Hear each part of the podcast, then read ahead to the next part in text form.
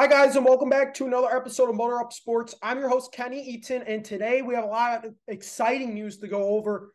A lot of fun Detroit Lions talk, a lot of excitement in the city for the first time in years, and then talk a little bit about the Pistons. This will be like a somewhat short episode. And then on Monday, we have Grant coming back on. We're going to talk Pistons, Lions, Tigers. We're going to go all in on Monday with a ton of stuff. But I want to just first get started with the Detroit Lions. And the city's excited. I'm excited. I know you guys are all excited for this game on Sunday. It's gonna be.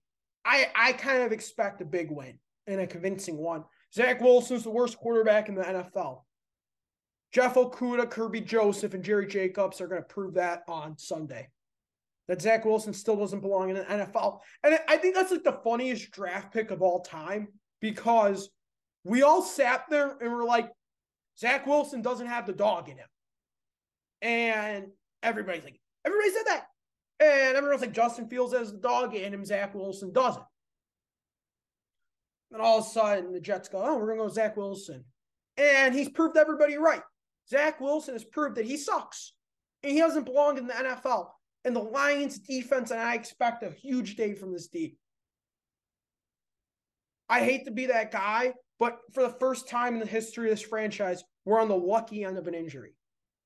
It, it it's it sucks. I want to beat them at full strength. I really do. But at the same time, you got to get lucky. And it sure as hell looks like the Lions are getting lucky the last couple of weeks. And maybe that luck is turning around. Maybe they're not the same old Lions at the end of the day. I know a lot of you guys are going to disagree, but I I truly see a way. I, I see a path to the playoffs. I see it. And I think if the Lions make the playoffs and run the table 4 0, they will get to the NFC championship. I guarantee it. If they in the playoffs, they would have won 9 out of 10 and lost by an amazing Stefon Diggs, Josh Allen play away from winning 10 straight to get in. Do you think anybody wants to play the Detroit Lions right now? And if they keep winning, do you think anybody's going to want to play them in the playoffs? I sure as hell wouldn't. And the Lions just don't get hot late in the season. Like we've seen it our entire lives. They get hot early, they lead you on, they collapse, and that's the season. We've never seen a Lions team start one and six and build their way up to six and seven. I've never seen that in my life. If the Lions can slip their way in, the Seahawks, thank you for losing on Thursday night. The Seahawks literally are clearing a path for the Lions right now, clearing it. And there'll be a half game out if they win this week because the Giants and the Skins play each other this week. So you're going to be a half game out with a win this week with three games to go. I hope to God they don't find a way to mess this one up. You have to go 4 0. 3 and 1, I'm not comfortable with it. And I think they're going to go 3 and 1. And then you got 50 50 toss up. There was a, um, there was a little graphic I saw today on Twitter. I, I have no idea how accurate it is, but they said if the Lions go 3 and 1, they have a 46% shot of making the playoffs. And knowing the Lions like that luck is just not going to go to in our favor. But at the end of the day, there's life now in the city. Aidan Hutchinson has sparked that defense up. Malcolm Rodriguez, Kerby Joseph, Okudah when he's healthy. You got guys that are just lighting it up right now. Paschal, when he's healthy, looks good. The Aquars are looking good. The defense is firing on all cylinders. And if you look at the history of the Detroit Lions, it's literally like two players or one player that wins games for you the glory 90 days where you only got one playoff win out, Barry Sanders, but he was your only player. And then you look forward into the 2000s with Calvin Johnson and Stafford. It's never been a unit that has been winning games for the Lions. And that's a little different thing that we haven't seen. That you have a unit. Everybody's playing as a whole right now. You saw that towards the end of Caldwell until they canned him. Like you saw that with Golden Tate and Stafford and all of them. But right now, you have your run games clicking. When has the run game clicked since Barry Sanders was here? You got to fire on all cylinders right now. Your quarterback play has been phenomenal the last couple weeks. I will say borderline elite. Your wide receivers are making plays. Even you go deeper and deeper down the depth chart, you got guys like Tom Kennedy making plays in games that he has no business in making plays in. You have guys like Kalif Raymond making plays. Great returner, not so great of a, of a receiver, but They Goff and him look good together. You have a lot of guys that are just playing well as a unit. The O line looks really good, really improved from what it was three, four years ago. And if there was anything good that came out of the Bob Quinn Patricia era, it was that they built up an O line. And really, that was the only thing they had because Holmes came in and just finished the line with with the Sewell pick. And then defensively, it's been night and day from what it was week one. Week one, you know, they were fighting hard, but they weren't like good. Like they weren't finishing teams. They weren't putting that dagger in your heart. They weren't getting up early in the in these games. Were trying to come back late. Or they were up early and they were blowing late leads. But lately, they've just been blowing teams out. Like they won that game against Giants convincingly. They won that Jaguars game convincingly. They just won that Vikings game last week convincingly. The Lions don't convincingly win football games. They've never done that in the history of the franchise. You and I all know that if the Lions were the same old Lions last week, they would have got blown out. Blown out against Kirk Cousins at home. But you've got four games left now. You've got to run the table. You got four game season now. One game at a time. I expect a big game from this offense this week. I'm expecting a 31 to 18 win. I don't know how in the world Zach Wilson puts up 18, but he will. And I think that the Lions offense doesn't slow down this week, and Jameson Williams has a much more has a much bigger role this week than he's had all year. And I think at the end of the day, Swift's no longer knocked up. He's shown it the last week or two that he's healthy now. So you got a healthy Swift, you got Jamaal Williams clicking on all cylinders too. So your offense, I'm expecting them to fire on all cylinders the rest of the season. From here on out, it's really just going to live on the defense. Can the defense make this plays? Can the defense get the stops? Is this defense the same defense they've been the last six weeks, or are they going to revert back to the defense they were in week three through six? We will see. But right now, you got these guys in the defense. You got guys stepping up all over the place. You have guys that weren't playing early in the season stepping up. Guys like James Houston, guys like Kerby Joseph, you got Paschal coming back from his injury looking good. He's going to be really good. You got McNeill looking good since his injury. You have guys that are coming back from their injury and they're healthy and they're producing.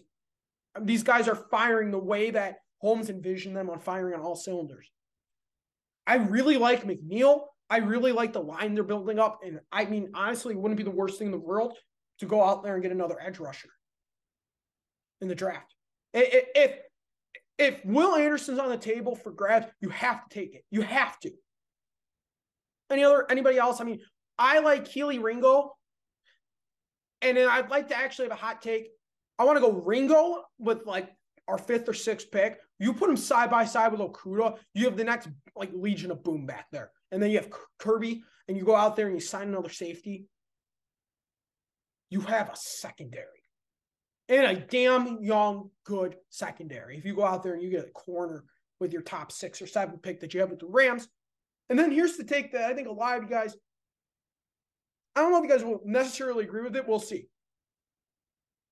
With the late first round pick, the Lions should spend it on Bijan Robinson. You go running back. You go all in on this offense. You put the last weapon around Goff. Swift's been great. I can't rely on a running back who gives me six games a year. Granted, those six games a year that he plays, he's phenomenal. Best running back on the field in that game. Easily the best running back. But I can't live on a running back that can't stay healthy. And Jamaal Williams, you know what I do with Jamaal Williams? I give him a three year extension this offseason because at the end of the day, that guy's a culture builder. That guy's a culture setter. And I think he's one of the main reasons this team is winning games now. He's one of the leaders of this team. I think there's a leader on this offense. I don't know if it's necessarily Goff, but I think it's more Jamaal Williams. And you have to lock that up for the next three years. I'd actually be willing to overpay for it because he's just a culture setting guy. He's a vet that can set a culture here. So extend Jamaal Williams, replace Swift with Bijan Robinson, and go all in on this offense with your other first round pick. Bijan Robinson's a game changer. Bijan Robinson's going to be an elite running back in the NFL. And Goff beating the noodle arm allocations. He's looking really good lately, and I, I completely agree with everybody. He's looked phenomenal. But if you have a guy that he can hand it off to for six for 17 games a season and the postseason, you're telling me that this guy can't even be better than he is now? I I actually think that if you add another running back in there, that's that offense is the best offense in the league. I don't know if you necessarily keep Ben Johnson another year, but I think that that Campbell has developed a staff so far in Detroit where I think he has the right guys in place. And I think at the end of the day, the guys that Campbell has brought in, the guys that he's canned have been usually the guys that they should have canned. Anthony Lynn, Aubrey Pleasant, two guys they should have canned, and they did. And they fixed their uh, offense and offense last year and defense with that this year. But at the end of the day, he's going to go out there and he's going to get another coordinator. People are going to want to work for Dan Campbell. That's the thing.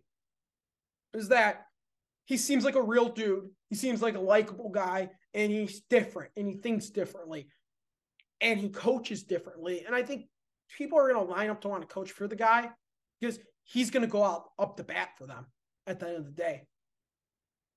I think players are seeing it. Do you know how hard it is for a guy to instill culture that was so damaged under Campbell or under Patricia? That culture was so damaged. For him to come in and just overnight change it, and I think at this point in the season, I think that everybody's bought in. Everybody bought in at the bye week. I think you had a lot of guys who weren't buying in up until that point. I think it looked like in the first couple of weeks these guys were buying in, and then they hit that Patriots game and you're like, God damn, they have not bought in. Like, they're not good. Like, and I think right now you have a you have a roster, you have a squad of guys who have bought into the system, who have bought into the culture that Dan Campbell is going to build. Obviously, you're looking at the you know hard knocks, and you're looking at other things, and you, you know the culture's shifting. But I think you have your whole 52 or 53 man roster. Everybody's bought in. Practice squad guys bought in because some of these practice squad guys are literally getting called off O linemen are getting called up to play meaningful snaps and they look good. You have a team that's all in right now, and you have a team firing on all cylinders because of that. And I think that Campbell thinks differently. I think that's like something you, you look at people that are successful in their field, they're guys who think differently. And I think he's a unique character. He's a unique, he could be, could be, if he continues coaching like this, a great ambassador of football really good ambassador of football. I think that you know, we're so used to these head coaches coming in there with their old with the headset on and you know barking that that just their only focus is to win football games. And I think Bill Belichick is one of those guys. I, I don't know this for a fact, but I think Bill Belichick is one of those guys who the only thing he cares about is winning football games. And you saw with Patricia, it was the same thing with him. He didn't give a fuck about anybody else around him. I think that Dan Campbell is a like a real dude that a genuine ass dude that I think players are gonna really enjoy playing for. He, he's got this grit. He always talks about grit, and there's this culture and this grit here in Detroit that he's instilled.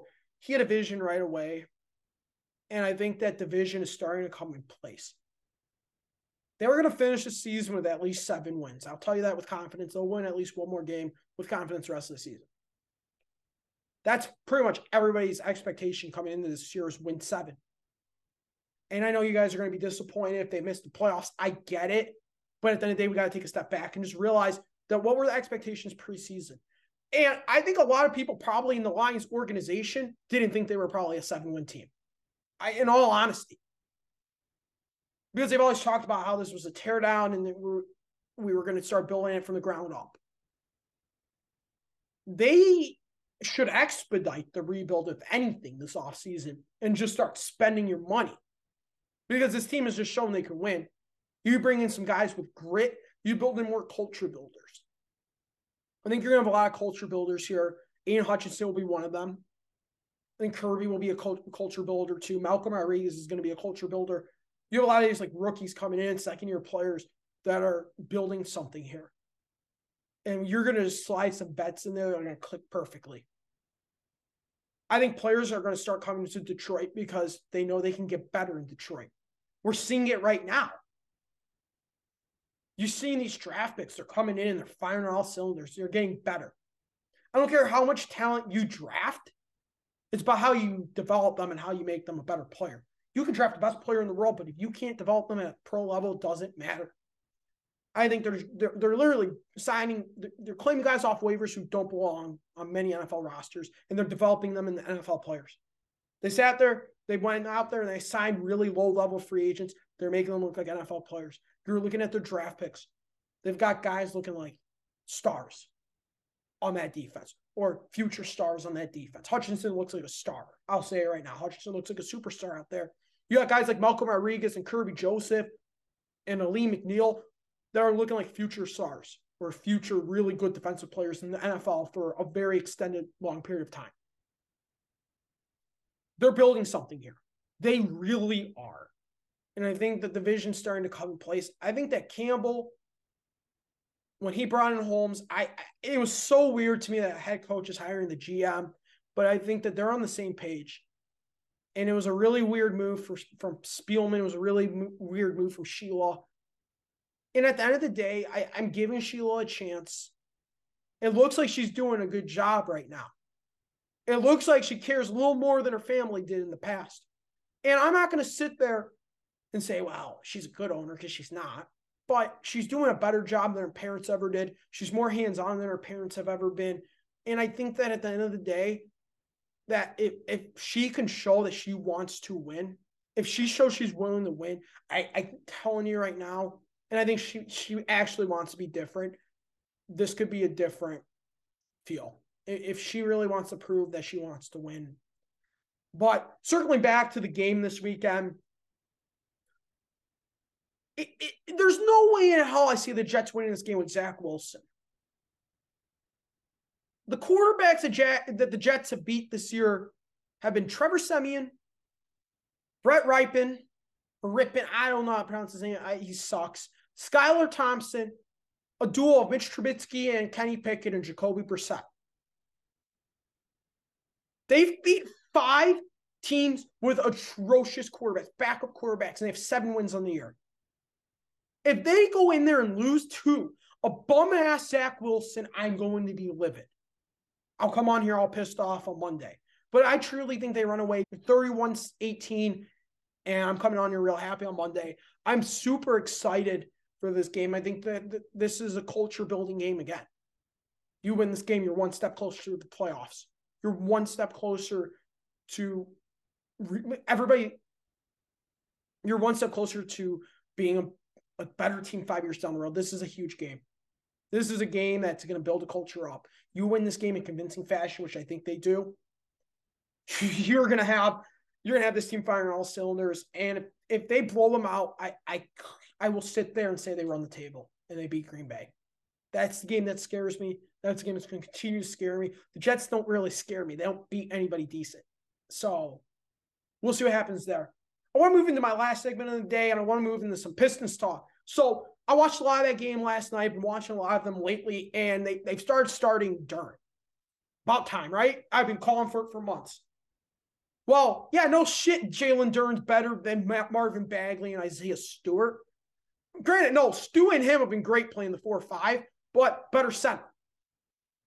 Yeah, no shit. I saw that from day one that he was going to be a better center by by December. He was a better center than Bagley in November, in the end of October. He he's unbelievable. The kid's just an unbelievable athlete. That it's going to be an amazing center. You're seeing it right now. Every game, double double, twelve rebounds minimum every game since he's became a starter. Last night was his best game in a Pistons uniform, easily. Yeah, they lost that game. And yeah, I mean, they did not look good in the second half, especially in the first seven, six, seven minutes of that third quarter.